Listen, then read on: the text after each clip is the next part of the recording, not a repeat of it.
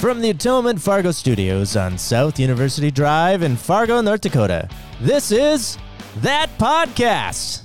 Hey, to contact the crew, submit your questions or comments, go to atonement.live slash podcast questions. And now, here's those crazy people with That Podcast. Hello, everybody, and welcome to another episode of that podcast. My name is Ryan Janke, and I am joined by Pastor DJ Lura and Sarah DeYoung. And today we have another guest. Today we welcome Caitlin Hanson. Caitlin is a senior in a high school here in the Fargo Moorhead area. And Caitlin, welcome to that podcast. Hi. Uh, there it is. DJ recently found what all the buttons mean right on the sound so, machine. Yep. so before we get into like the the real deep stuff i'm just i love this thing so much. I wanted to share some of these sounds. Listen to this one. This one's great. Uh, isn't that cool? And then where was the other one that i saw that i really liked? Um let's see. You got a drum roll? Right? Look at that. Some of them are more drawn out than I'd like. yeah right but i think this one is still my favorite Yeah. That's the one that gets used the most, I Yes. would say, around here. absolutely Yeah. so, So- i'm setting it far away from me so we can get into serious things Did, did you notice how when you came in, it was right there for you? I did. It Yep. was waiting for me, almost like it was tempting me uh, to push the buttons and make the funny sounds. Yep. So, well, Caitlin, how are you doing? I'm doing good. Good. um, how is uh, how's navigating school right now? With, I mean, it's summertime, but Yeah, it's just I don't know, it's definitely different and it's definitely hard like to think about everything that we might not have for the school year, but like I don't know, you can't do anything about it, so you just make the best out of it. Mhm. Yeah. yeah, exactly. Um, for everybody who, who doesn't know, I met Caitlin last summer. Uh, we went on a mission trip to San Francisco, and I've I don't know if I've said it before on the podcast, but I know that I've told people. Um, without a doubt, top five moment in my life going on that trip to Yeah. San Francisco. It was amazing. It was really cool. So I invited Caitlin on to talk about uh, mission trips and homelessness um, because we ran into the, a lot of that in San Francisco. So I'll I'll let you just explain kind of what we did and and what you learned while we were there. Yeah, okay. And I'd also just like to touch on like I did a sociology project on homelessness. So, um along with like the personal like anecdotes, like I think there's a lot to say about like some of the like you know, like statistics, like the facts about homelessness Mhm. because once you have an understanding about that and then you hear about like the personal like stories, I think it just all like really gives you a really good understanding of the issue. For sure. Yeah. cool.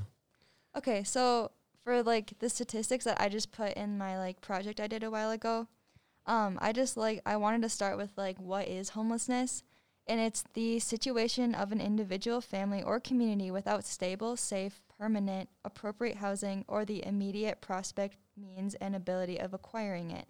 And I think that's really important just for people to know because a lot of people see people like with like a f- iPhone or people that like dress nicely or something and they're like well they can't be homeless because they don't look like it or they if they can afford that then they're not homeless. And it's like homelessness is different in a lot of different like situations and Mhm. people just need to like understand there's a lot more to it than like you can usually see. And it's like a bigger problem than we realize Yeah. You know, uh, something that I don't know if maybe this is already a, a term, underhoused is almost something uh, that I think of it as because the first night we were in San Francisco, we stayed at a church that wasn't affiliated with the, the organization that we were working with. Um, but the guy who ran the church, now this is this is the guy he- wasn't a pastor, but he, you know, takes care of all the day to day stuff like a director there. His home was a houseboat. That's where he lived in San Francisco, right in the right in the bay. Mm-hmm. So we found a lot of that too in San Yeah. Francisco. it's i mean it's interesting it's like the more like housing like rates go up and everything like that it's just harder for people to find like affordable housing and that's one of the that is the actual um biggest issue with homelessness which makes sense i mean homelessness like just like affordable housing is the biggest issue and like that's the biggest cause.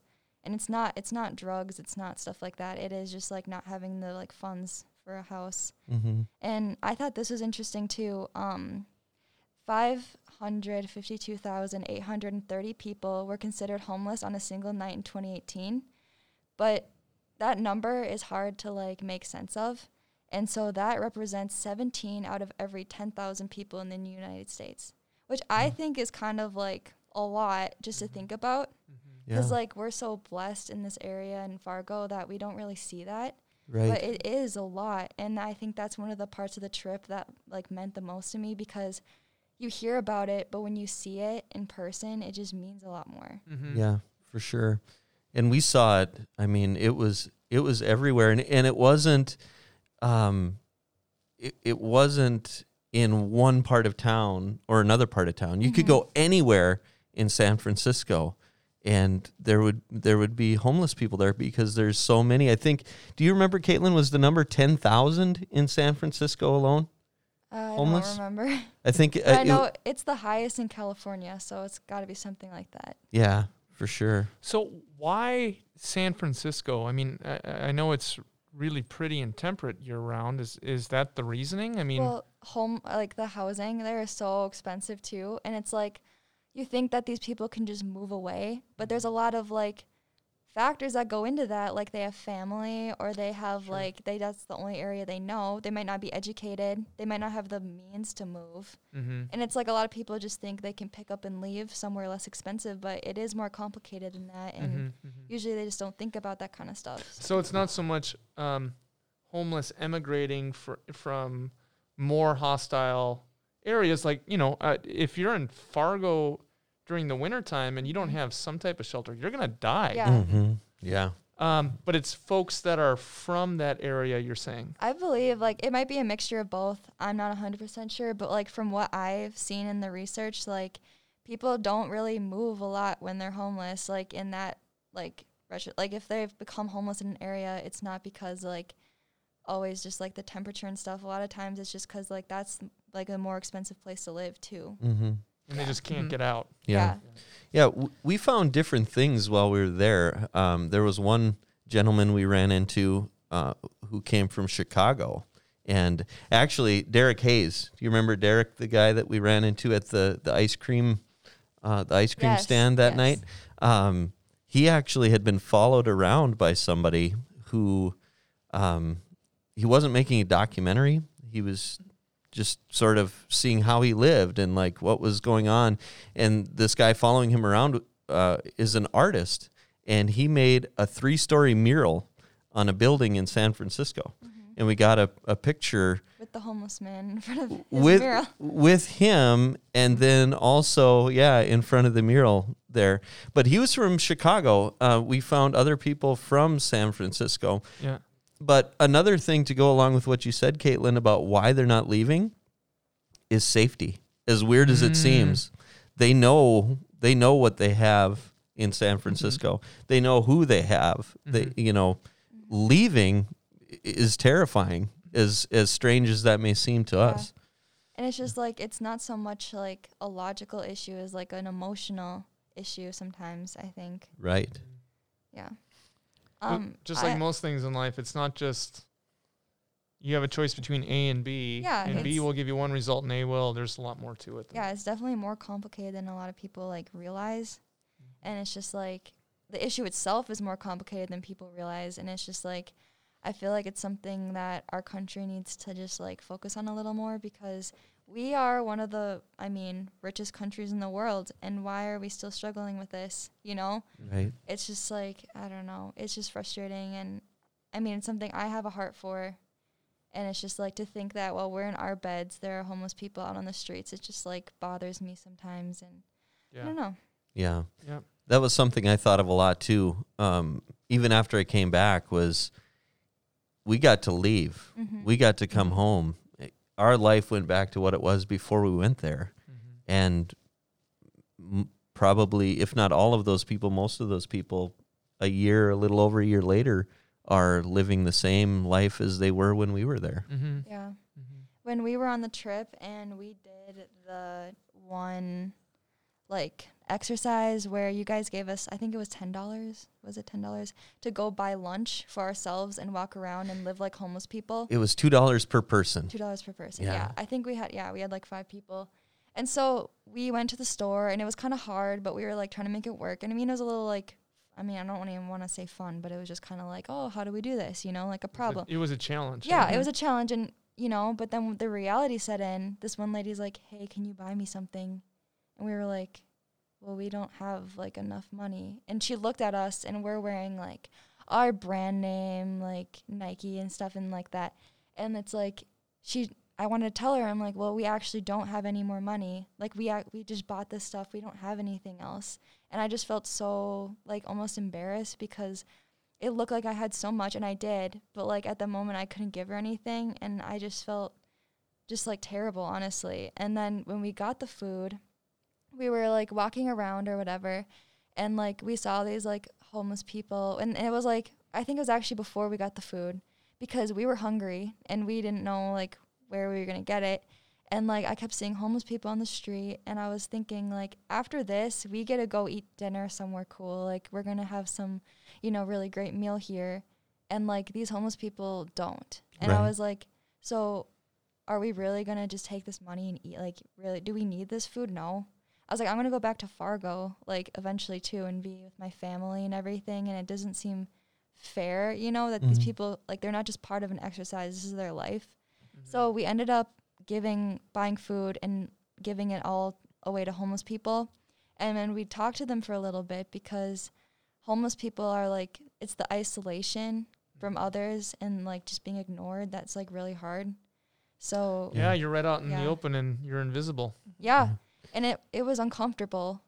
It was just like we're like a group of teenage girls, you know, and it felt like weird, like going up to these people. No, everyone was ignoring on the street, and I mean, you kind of think it's kind of selfish, but you think like, what are people thinking of me, and stuff. But like, that's not the point, you Mhm. know.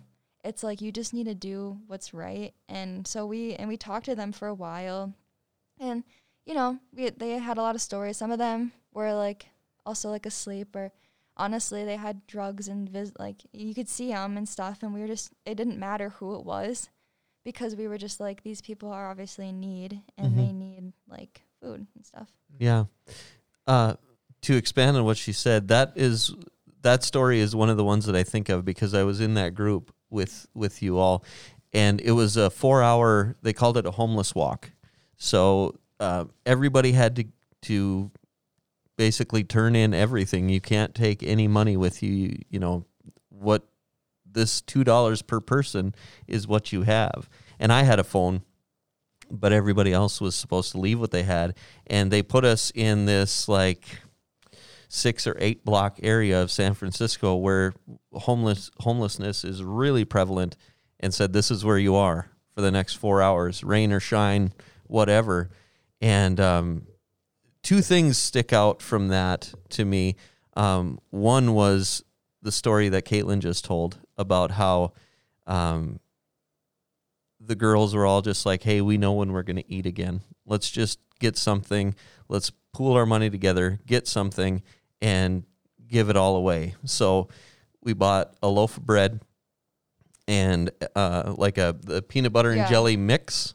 Uh, and then made sandwiches out of that. And did we buy suckers or something yeah too? we bought suckers yeah. So we gave sandwiches away to people, and then we gave suckers away i think we got water too and we yeah we might have got water Yeah. um and uh that was that was a really amazing thing with you girls that you're just like yeah i'm hungry but we're gonna we're gonna eat again sometime probably soon the other thing that sticks out is you after you visited with with that woman hmm i could tell right then like that this right now is when caitlin's heart just broke for this it know? was just hard to like honestly like keep it together and i don't like bash anyone else for like afterwards just like laughing and going along with like the trip or whatever because it was just hard because it just like wouldn't get out of my head and i think you know god does that on purpose you know he breaks your heart to show you what breaks his and i was like man like you see this all the time and I don't know. It's just like this. You're meant. I was meant to see that, and it was meant to break my heart. Mhm. And I was like, well, I'm not gonna not do anything about this. right. Yeah. You know y- uh, what you're talking about. It, it gets me thinking. I mean, how many of us, honestly, have ever tasted or experienced desperation? Mm-hmm. I mean, I, I, I Mhm. think of my own life, very blessed, very, very privileged in many ways. Um, never like rich, rich, but always had enough food on the Yeah. table, always had a roof over my head. Uh, never had to really experience desperation. Yeah. I know my parents growing up would always tell me that and you know, they tried to s- instill like those values in us. And like even like for example, like um one time I don't remember this story, but we were like Christmas shopping and I wanted this pink Barbie Jeep really really bad. I made my parents go out, you know, to go get it. It was like nighttime or whatever. And we were all in the car and we had our Christmas money and my mom saw a homeless person and so we went back and she was like you can give that homeless man as much money as you want and she rolled down the window and andrew was right next to him like the window where the homeless man was and obviously he like kind of looked scary to like a little kid you know?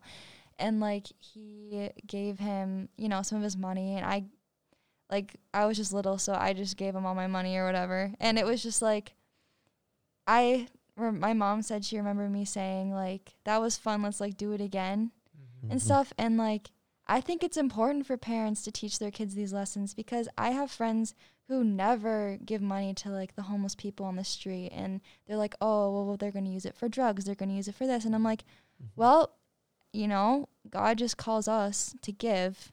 He doesn't say, you know, well this person's good enough. God Right. didn't save only the people who were good enough. He saved everyone." And it's like this is the money I've been blessed with from God, and so I'm going to give it back.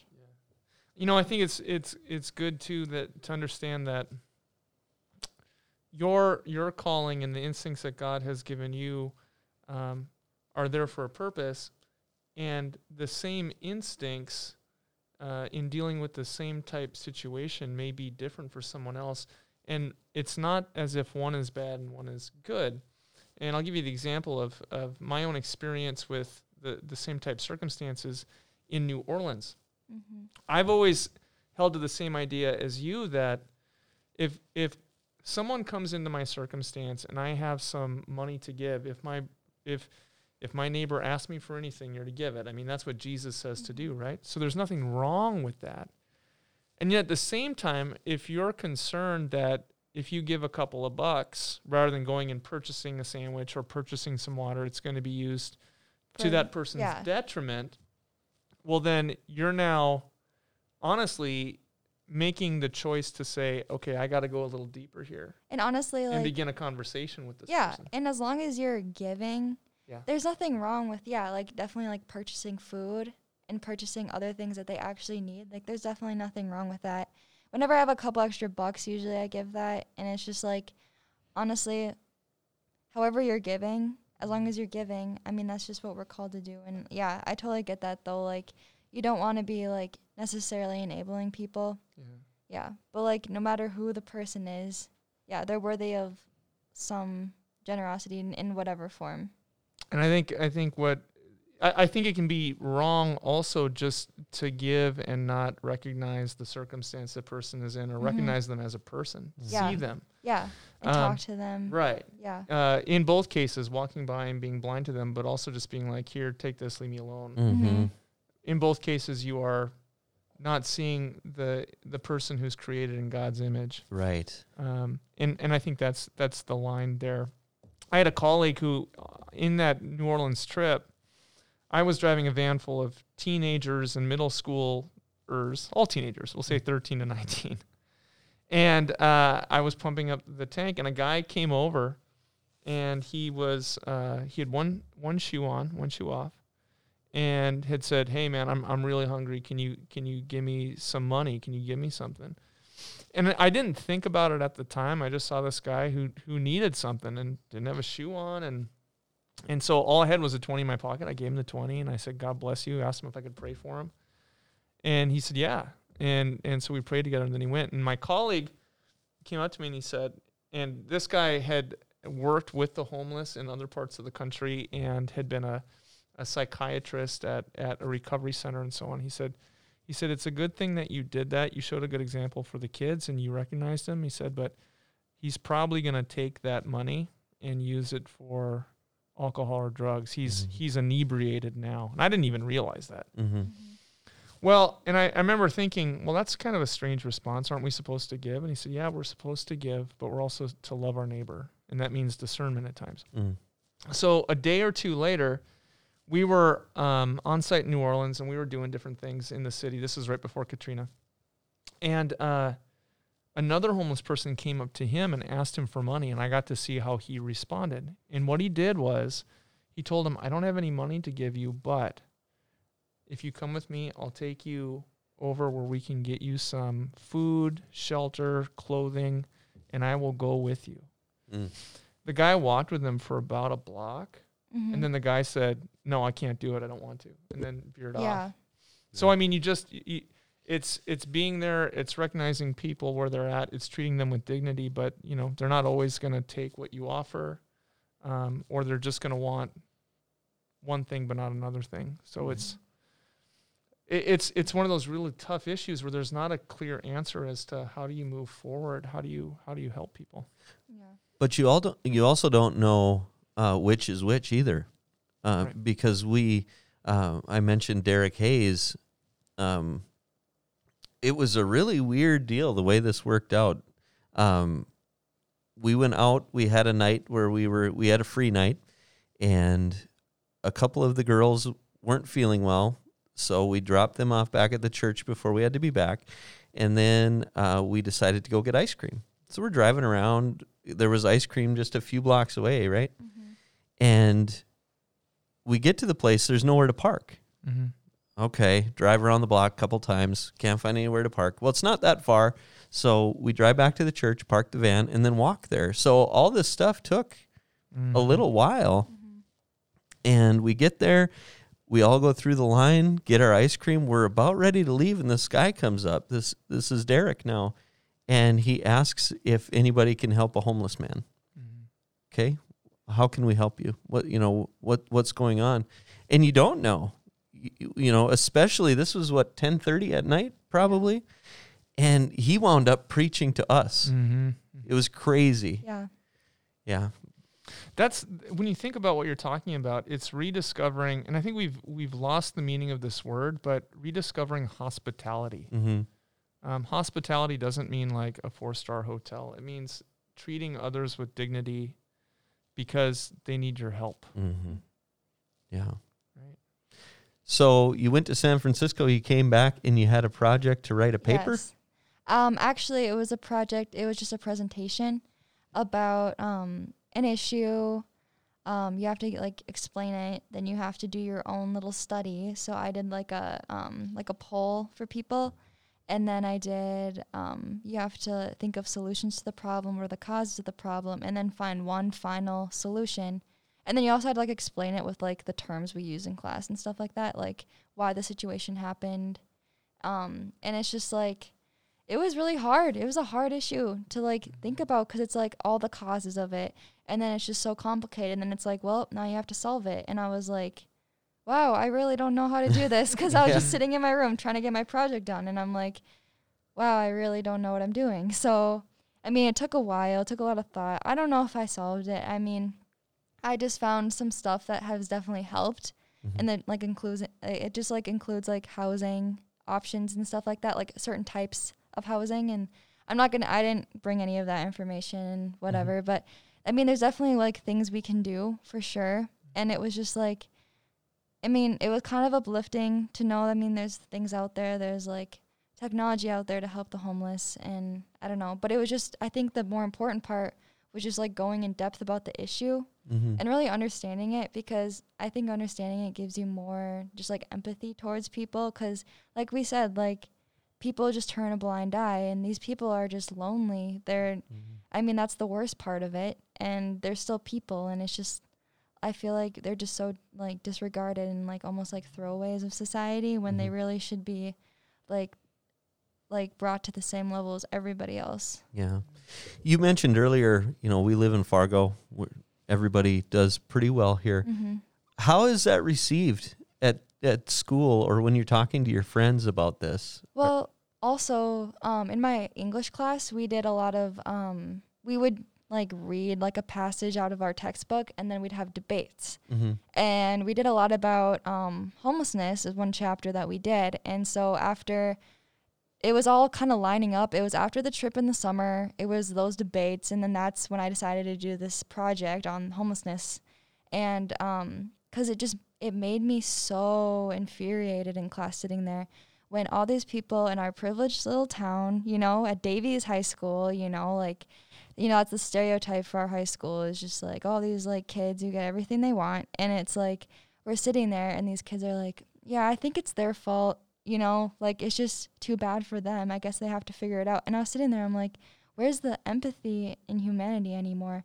Like, you can think like that, I guess, but like, when you look at the Bible, did Jesus say that about, you know, even the tax collectors, even like the leprosies? He didn't say, well, too bad for them. They'll figure it out. Mm-hmm. He had empathy no matter what messed up things these people had done in their lives. And it's just like to sit there and listen to my classmates who I thought were, you know, really good people. And I'm sure they are still. I mean, they are. But to listen to like what all our culture, like even just here in Fargo, has like how they've like explained homelessness and like our views on homelessness and just to hear that out loud what these people were saying was just really heartbreaking for me mm-hmm. and that was my last class of the day so i remember driving home just like shaking mad and i'd get home and i would just rant to my mom every day and she would just be like caitlin like you have a heart for this. You need to do something about it then. And i was like you're right you know? And so yeah i did my project on homelessness and it's just something that it was yeah and it was good to learn even more about it but yeah those talks in class was just like eye opening to because i thought everyone like understood you know? And everyone had some humanity for these people but honestly it was just heartbreaking to hear my classmates you know what they had to say and we're so privileged here in fargo like we don't see it like there people don't think it's that big of a deal and they think it's just drug addicts. And you know some part of it is but like who just chose that life for themselves and they don't deserve redemption. And it's just super like the world's just becoming so hardened towards everyone. And it's like i think one of the main like problems in the world is just lack of humanity. Mm-hmm. and like the bible is the opposite. All it teaches is love Right. that's if you could boil down the bible to one word it would be love. Mm-hmm. love each other and that's what that was the greatest sacrifice is out of love. And it's just like that's what we're missing and it's just really hard. But you know then we just need people to be educated. Education is the first step to just if people just understand the problem they understand what's going on they can help it and not you know cause like make these assumptions. And you know i wrote some of them down and i'm sure like a lot of people you know like they think these. And that's what that was the first part of my presentation was like combating these. It's just like you know a lot of people think people choose to be homeless. And there are many different reasons people fall into homelessness. Lack of the main ones are lack of affordable housing is the first one insufficient income health issues that cause homelessness domestic violence victims and then um, racial inequality that started long ago you know at the end of slavery just like being like behind since then you know it's just harder. Um, and it's a really hard situation to get out of once you have a lack of resources. Once you're behind it's like a hole you know and you just keep digging and you just can't get back out of it. People don't understand. It's like how are you going to get a job if you have no money? Where are you going to go? How are you going to get there? How are you going to look presentable? It's just like who wants to hire that person you know? And it's just like you can't just get a job. And that's another one of them. Well, like uh, one of the um, misconceptions i had was they should just find a job. And it's like lack of re- it's just there's a lot of barriers you know? They can't even print out a resume.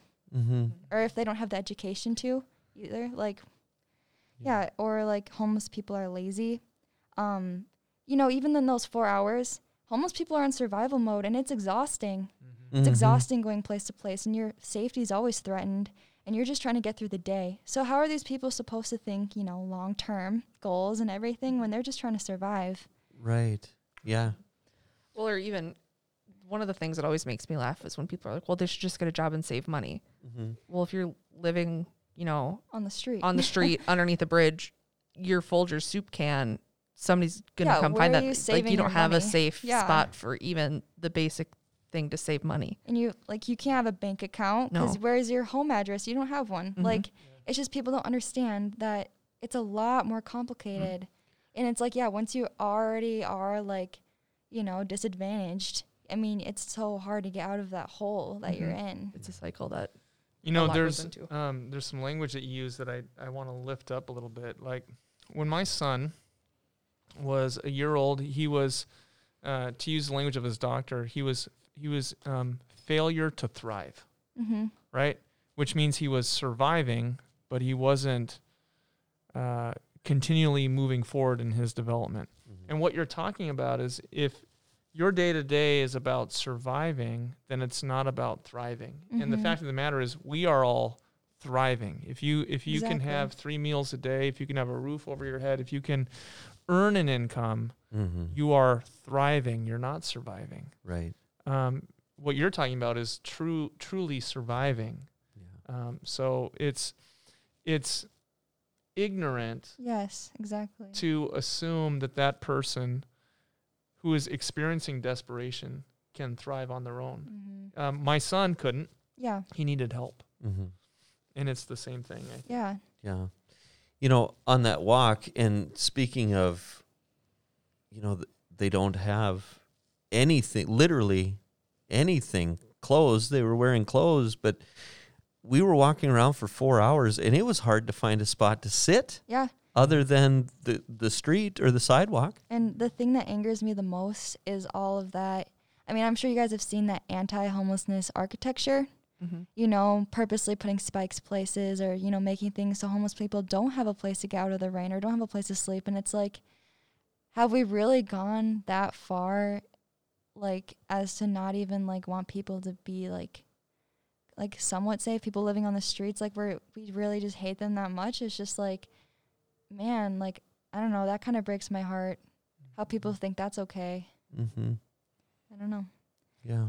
and um the last the last myth those are all kind of connected. The last myth i had was just and it's like what you talked about earlier too like um all people who experience homelessness are addicts which isn't true but like a lot of them do. And I mean understandably so. I mean if you're living on the streets your life i mean you're going to turn to substances. And we can't enable that. And you know you're right. We need to like give them other ways to like survive giving them food and giving them water and resources instead of just sometimes money isn't always the best option. And um It Doesn't fix everything. yeah, it doesn't fix everything, but like a lot of people do draw the assumption that all homeless people are addicts. They won't talk to them on the street. They won't, you know, and it's like only like a, a percentage of them are, and it's like this usage can be attributed to poor mental health problems or trauma that led to homelessness. Mm-hmm. So it's like Right. you can't, even if these people are addicts, it's like they're still worthy of our attention and help. I feel like a lot of people want to save the good homeless people who, like, got into that situation out of their control. And this seems like something they could control, but when you, like, you don't know the whole story. Mm-hmm. And it's like, I feel like people just write those people off, you know, so easily. And you think about someone who's, like, even like bipolar, schizophrenic living on the street, they're going to be labeled like someone who's crazy, someone who, and they don't have access to, you know, sufficient treatment. And it could have been mental health problems that they had before they were homeless that cause homelessness or that they developed while being homeless. I mean, how much trauma you have being homeless. And it's like, mm-hmm. it's just, it's another huge issue that these people have. And then you expect them to go find a job when they're, you know, they don't, they don't even have medication for their problems. And it's like everything is such a cycle, like you said. It just builds on each other and it's so hard. It's just a hole that they keep digging. And once you start getting into it, there's really no way out. Yeah. Well, I'm curious. You know, it sounds like through through your own personal experiences and the study that you've you've done, you've delved deep in in getting a, a good understanding of the problem of homelessness. Did you discover any solutions? I mean, uh, it it, it can't just be one solution. There's Yeah, it's no, there's definitely multiple.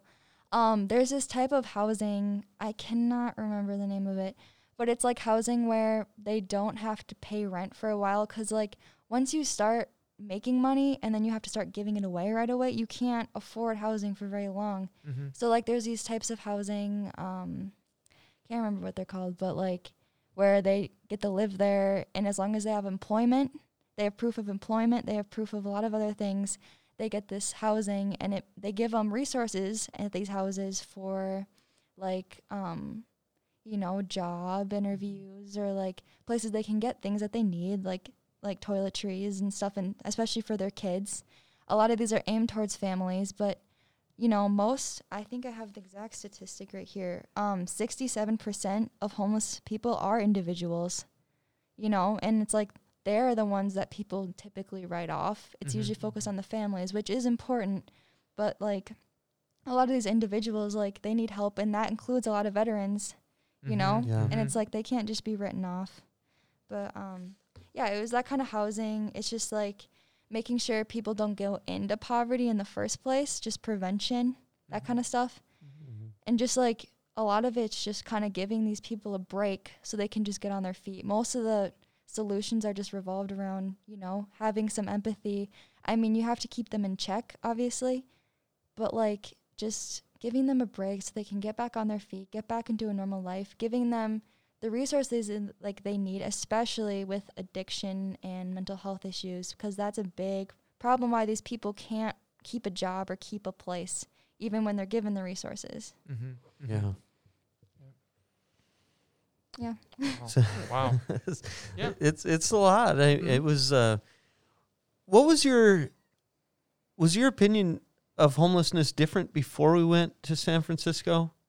Like, Um, did did a lot change, or was it more um, just seeing the reality of it in person when we were there? You know, I think I didn't really realize the total reality of the situation. I definitely, I mean, I always kind of had the same view of homeless people, but I didn't have the same passion for it Mm-hmm. until seeing it in reality. And, you know, God broke my heart.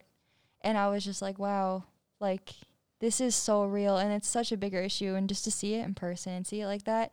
And, you know, you know, going to that trip, seeing San Francisco, all the cool places, I was like, wow, this is fun. Mm-hmm. And then we went to like, you know, like the tenderloins and stuff. And I was like, wow, like this is breaking my heart. And then to go back to those places we went to, it was just like heartbreaking to think here's these people two blocks away, affluent, like, you know, in these nice parks, don't even minding, like, they're not, they don't know about like the homeless people like two blocks away. They don't care. They're not, and like all the money that's put in by the city to make these you know, super nice parks that homeless people aren't allowed to be in. And like when there's people literally like, you know, like suffering and starving on the streets, like just a couple blocks away. It's just like, it's so hard to think about that contrast. And Mhm. that's what really like sunk in for me was just like the contrast between, you know, the rich and the poor. And it's Yeah. like, this is, it's just wrong, you know, to think there's such a difference between the two in a world where we have enough money to support everyone in the world and i'm not talking about like communism but i'm just saying like you know it just is it is kind of you know heartbreaking though like Yeah. You know, I um, I, I, every so often I'll give this message about all the problems in the world, mhm. and and I have the solution to every problem in the world. I can fix every problem in the world. You know, if you said, well, it, you know, no one likes war. Everyone has a problem with war. I got a real simple solution. If everyone would just forgive each other and decide not to w- not to make war anymore, Mm-hmm. we'd have no more war. Right. Uh, hunger. Hunger is something that can be cured for, you know, a number we can recognize between seven and ten billion dollars a year. yeah. Everyone in the world would be fed. Well, what's stopping us from doing it? If we would just forgive each other and trust each other to distribute the food fairly, Mm-hmm. there'd be no more hunger. Same with all these issues. And you might say, well, that's really naive. Mm-hmm. and yeah it just Right. it's a broken world you know and like and it is naive yeah. because the problem isn't the solutions. The problem is the will of people to do them. yeah and it's like our nature is sinful and so i mean like we say in school it's like well communism would work if the world was perfect and jesus was leading it you know? And it's like Right. Mm. that's true. Like that is the way it works. That's probably how heaven works. And it's like it just it can't work here because people are corrupt and mm. people do are, they're selfish and they're hateful. And it's like that's why we have these like grave like injustices in the world. And that's why we have like war and all these homeless people starving because and yeah, it's Yeah. it's frustrating. We have a number on how much money it would take to feed these people and it's still we have such a difference between the dirt poor and the rich like the one percenters and it's like I mean, it, it should bother you, you know? Mhm. And it's just hard because I get frustrated when I can't fix everything, you know? Yeah. What we've And, yeah. discovered with talking about things like like communism and an earthly way of doing these things is that what you get with central government is not um, utopia. Every time it's been tried, you get you get equal misery. Just cup corruption, Right. and Yeah. it just Yeah. all, yeah. No, but I like that. That you know, my grandfather used to say s- things like that. To, uh, this is back in the '60s to get a rise out of people Yeah. at the dinner table is to say, you know what? I'll bet you Jesus would be okay with communism. That's a pretty good system. Yeah. The problem is, is that in this world, short of Jesus coming back again, Yeah. uh, and when Jesus comes back again, it's not communism; it's the kingdom, Yeah. right? Yeah. Yeah. Where everyone will have an abundance of God's gifts rather than the bare minimum, which is what we get under earthly systems, unfortunately. right. So you need individuals that have a love for it, that God's put it on their heart to go and love for their neighbor, just Mhm. like just like you're going and lear- learning about this and and having and discerning is God calling Mhm. me to find a way to spread this word and to help. And God bless you, Caitlin. This is Thank stuff. you. Yeah. and I think another thing that's important to point out is a lot of times we go on these mission trips in the summertime and we come back and we have all these cool pictures of, you know, the Golden Gate Bridge and Fisherman's Wharf and all this other fun stuff that we did. And I think sometimes there's a misconception that, well, what what did you actually do there? Like, mm-hmm. was, it, was this just a vacation for you? Mm-hmm. and and it was that's why I'm glad that you came on because it's not just a vacation. A lot of times the only time we have time to take pictures is when, you know, we have those few hours where Yeah. yeah, we did do some sightseeing, but Right. other than that we were working too hard to take pictures. Right. Yeah. So uh, I wanted, uh, you know, I wanted you to come on and, and so people can see this is life changing stuff going on mission trips. Like, And education, I mean, and like seeing the reality of the world, I think is like one of the most important things. I don't even think us being there was helping the people as much as it was changing us, you know, Right. as people. Yeah. Like, I feel like mission trips are important more for, because I get people would probably be like, oh, you're spending all that money just to go, you know, volunteer for a while, you know? And it's like, it's not so much for them as it is for us to serve them and just humble ourselves like Jesus did, you know? Like, Mhm. that is the point. And if everyone, my mom likes to say, if everyone went on a mission trip like that, the world would be such a better place Mhm. because that's what we need is just you know we don't need to like fix the pro like the like the solution is people being more like generous and people being more you know just like having more like humility and humanity for people Recognize your neighbor. Mhm. yeah. Love your Mhm. neighbor. It's so much. It's so easy to be when you're in your own place, in your own world, and in a place like like North Dakota, where we have a lot of opportunity. Um, you know, it's very easy, just like you said, to just get turned in on our own belly buttons and not Mhm. see that there's a whole world out there that God's saying, "I'm sending you to Mhm. go and, and love on your neighbor." And when you do that, you're shining the light of Christ and you're becoming a witness to something like the man you met in, in San Francisco. I as he carried his cross, he becomes a witness to everybody around him. Yeah. Mhm. Uh, he was, we didn't preach to him. He preached to us. Yeah. yeah So, You, you all may have thought you were wealthy in comparison, but he's wealthy in spirit. yeah. Yeah.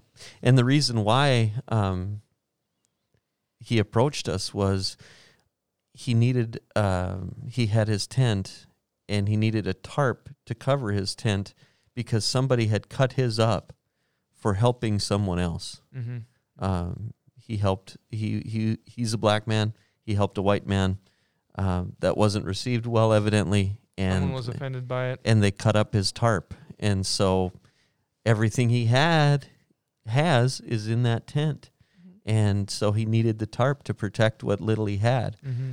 So we helped him out and he was able to get a tarp. And it, it- you know, that felt good. But what felt better was walking away going, wow, He blessed you back. he, he did. Yeah.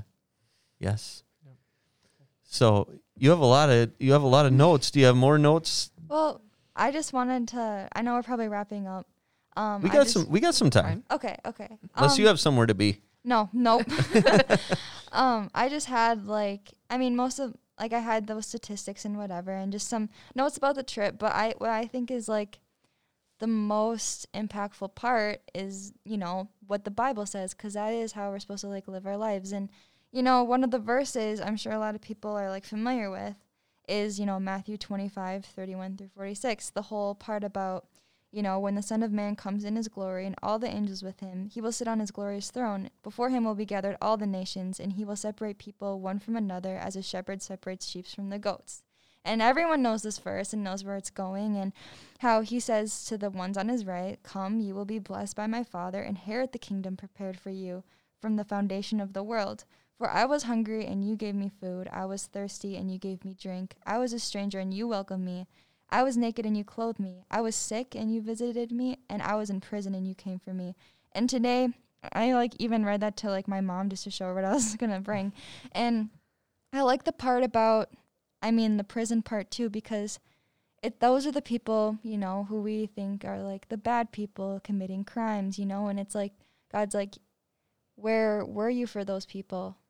He calls us to be there for everyone, you Mhm. know. And I feel like yeah, I just hate how we and everyone i i mean obviously i do too like write off people or you know mean girls in school or whatever it's just like oh like ugh like i don't like her you know like i can be mean to her i can just not like her talk bad about her and it's like he's calling us to you know be there for everyone and it's hard and everyone not i mean that's so difficult to do no one does that no one can do that but jesus and it's like it's something to remember and yeah, and those people who are there for those people who did, you know, clothe the, the least of these, because like the sheep, you know, they're wondering, they're like, when were we like there for you? When were you hungry? And it's like, when you are there for, you know, the homeless people, the outcasts, you are there for me.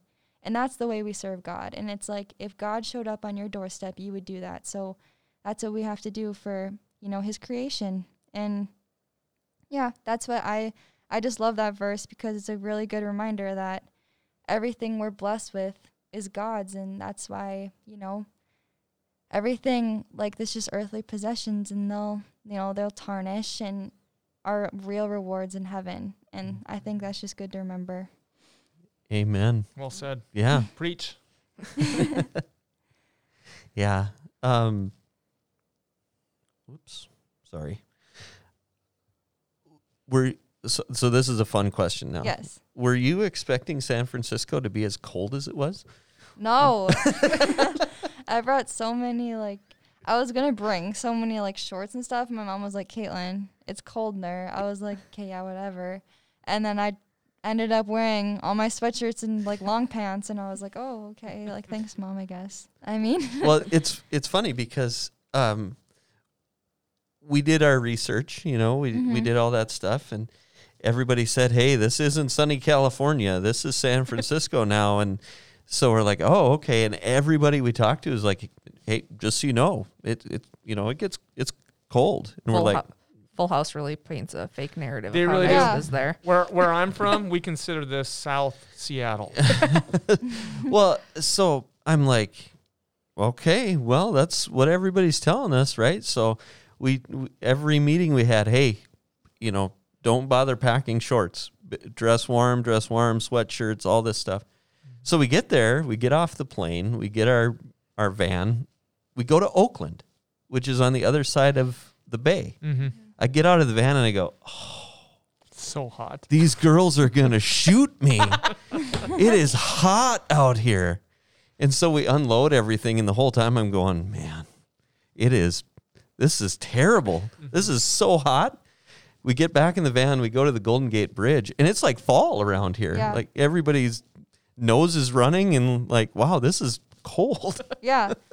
I mean, I I almost kind of enjoyed it though. I'm definitely not like a really warm weather person, so it's just it's the lack of the sun though when it's like breezy and it's just like cloudy. That's when it kind of gets you, and you're like, "Oh, like this is supposed to be California. yeah. Have you have you ever been to um, Duluth in the fall? I've been there in the spring, not the Go fall. there in the fall and tell me if that reminds you of your trip to San Francisco. Okay. Because the the Bay area is a lot like the Puget Sound where I'm from in Seattle. Okay. And so you have this temperate weather that it never gets below 40, but it never gets above like 70 either. It's always right in between there for the most part. mm-hmm. And and that's San Francisco to a T. Just cold. Yeah, I couldn't believe it. Uh, you've got to be kidding me. Just, I mean, we can see Oakland right there, and it's about 15 degrees warmer over there. That's that's the ocean for you. Yeah. Changes things a bit. And what was, do you know the name of the fog? The fog there has a name. I can't. oh was my it gosh, what was it? Karl? Something like that. Yeah, like he had the, his own Twitter or it- something like that. Yeah, it's got its own Twitter feed. The, Sure. f- the fog in San Francisco. So, um, I know you're a runner. Mm-hmm. Kind of. I try. Yeah. and how much did that help you at the Denver International Airport? Oh my gosh, that was so stressful. We got off our plane and why were why was it so close? I can't remember if the other one was delayed or something, but Yeah, we had a two hour and 45 minute layover in Denver on the way back. So we're like, well, we got all kinds of time. but then when we got to the other S- wait, wait, wait. I don't remember how it went. Yeah, so they were having, uh, I remember because I'm like, where are we going to stay tonight? Mhm. yeah. So we've got this two hour and 45 minute layover once we get to Denver from San Francisco. So then they get on the intercom and they say that the plane is delayed by an hour. We're like, oh, we still got an hour and 45 minutes. No biggie. Pretty soon, an hour and a half. And pretty soon they're like, okay, here's the deal. There's weather issues in Denver and they aren't going to allow any planes in for a while. We're like, okay. And pretty soon we're like, okay, we, two hour delay. Next thing they're saying, they're letting us know, hey, we might not fly to Denver tonight. I'm going, what am I going to do? well, okay. So then they said, okay, we're, we're going to go, uh, but it's going to be close. We had a two hour and 45 minute layover. We left two hours and 50 minutes late out of San Francisco. So we're on the plane, and I'm going, oh man, great. So now we we traded sleeping overnight at San Francisco airport to staying overnight at Denver International. Yeah. so Downgrade. Ocean Yeah. level to Yeah. mile yeah, mile high. Yeah. so we're flying there, and you know the captain's saying we're going to try to make up time and whatever. And as we're getting there, I'm watching, I'm looking at my clock, going, okay, this is like this is close. Mm-hmm. So we get there and they announce over the intercom as we're taxiing, uh, we have some people that uh, it's going to be really close. And so if you're not in a rush to get to your next flight, please stay seated. Let them leave. You know, let them get off the plane because they got a plane to catch. So we're, we're all filing off, and I'm the last one out.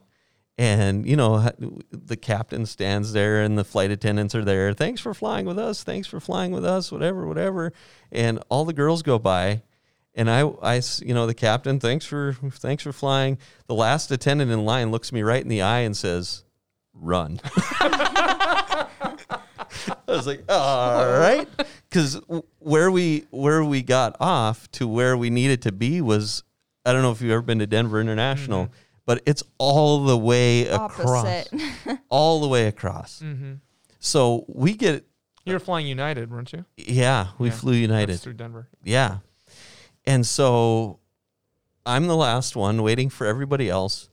And I get out of the little, what do they call the little chute that you walk, you know? The, That's what they call it. The chute. The sure. chute, little chute. That I you- get out and I look, and all I see is Caitlin is gone. I hope she knows where she's going because I'm never catching her.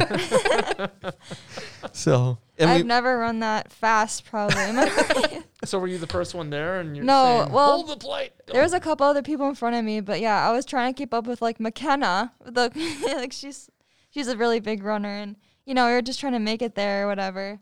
And then we get there and we get in the seats, and they're like, "Oh yeah, we um delayed the plane like ten minutes for you guys." And I was like, Yep. "Oh, Oh. so Yeah. we sat there for ten minutes." I was trying to catch my breath. I was like, "So there was no need, like I didn't have to like bolt there." yeah, we we're sitting Better safe than sorry. we're in Yeah. our seats and they're still unloading our luggage on the other plane. But we when we got there is when we found out this plane was not. We could have been delayed four hours, and this thing would not have left because it was just a little puddle jumper going from Denver to Fargo, and so. All the other people, there were two thirds of the passengers were. So, t- uh, 20 something years ago, little side story, the flight you took from Denver to Fargo is known as the Barbie jet to the United Pilots. And I know that because I used to go from the hotel that United contracts with in Fargo to pick them up Mm. when they would fly in at about 10 o'clock at night and then take them to the airport when they would fly out at about 6 in the morning. And so you got to, you were on the, the Little Barbie jump jet. plane. Yep, the Barbie jump jet. Mm-hmm. Yep. So we made it. I took pictures of everybody, all of us, all going. So I have two questions quick then. So did the cross airport run let you observe all of the sightseeing that is Denver Airport? No, no, it it did not. So what we did, well, like I said, Caitlin was gone, but so I'm the last one, and uh, you know, when you're going through the airport, you've got the the um, automated. It's like a like a flat escalator, I guess. Is you know right? So finally, I'm saying to the other girls, "All right, here's the deal: run between these two spots. when you get on there, then just walk, because we gotta go." but we made it. But man, we were running. And then my last question is Ryan, do you regret not paying the money to buy the security footage Oh, of I you guys wish- running through? I wish you wouldn't have brought that up. We called. They were going to put that together for us. Really? I, I, yeah, I can't remember what the price was going to be, but my they would Like have. 90 bucks. They, they would have. Thanks. That would've been worth Guar- Guaranteed. I didn't flight. forget. Man, they would have put that together for us. Uh, all the security footage of us running through Denver International, but we Yeah, it was a mess too because I remember someone dropped their sweatshirt. They had to go back for it. My bag was I was had like one handle on it, and it was just a mess. Yeah, would have been funny. yeah, it was good times. So. Caitlin, thank you for coming on. Yeah, I really appreciate this. It was really good. Is there anything else you wanted to say or add or anything? Nope, I think I got it all. Okay, cool. Um, I'm starting to think this this should be renamed the that po- po- that podcast, aka the Hanson Show, the Hanson show. because we just said a Hanson after a Hanson Yeah. after a Hanson. Yeah, we did. Yeah. Yeah. we had Lisa Barb and now Caitlin. Yeah. So keep so, it going. Let's Yeah. more Hansons. oh, one more thing. Where, where are all the where are the cool kids hanging out on the social media? We we need to know this for our. We're on Like- the Twitter, We're on. Yep. We're, Oh. Twitter. We're Yeah. on the Facebook. That should be the the most reaction you need is oh to Twitter. Uh, yeah, I don't know about that one, but Uh, we'll have to figure it out. all right, Sarah, you want to pray us out of here? Sure. Heavenly Father, we thank you for today and we thank you for Caitlin and her heart for homelessness and the education she's done. And Lord, I pray that you will continue to guide her as she goes deeper into this subject and you continue her heart for this as it's a big problem that needs not a solution, but more love and more humility towards. So I thank you for her and I thank you for her mission. In your name we pray. Amen. Amen. Thank you all for joining us today, and don't forget that you can join us every Sunday at nine and ten thirty on Atonement.live, AtonementFargo.org, or on YouTube. We have traditional and modern services, and all of our worship services you can find on YouTube by searching Atonement Fargo. So for Sarah DeYoung, Pastor DJ Lura, and Caitlin Hanson, I'm Ryan Janke. Meet us back here for another riveting week of that podcast.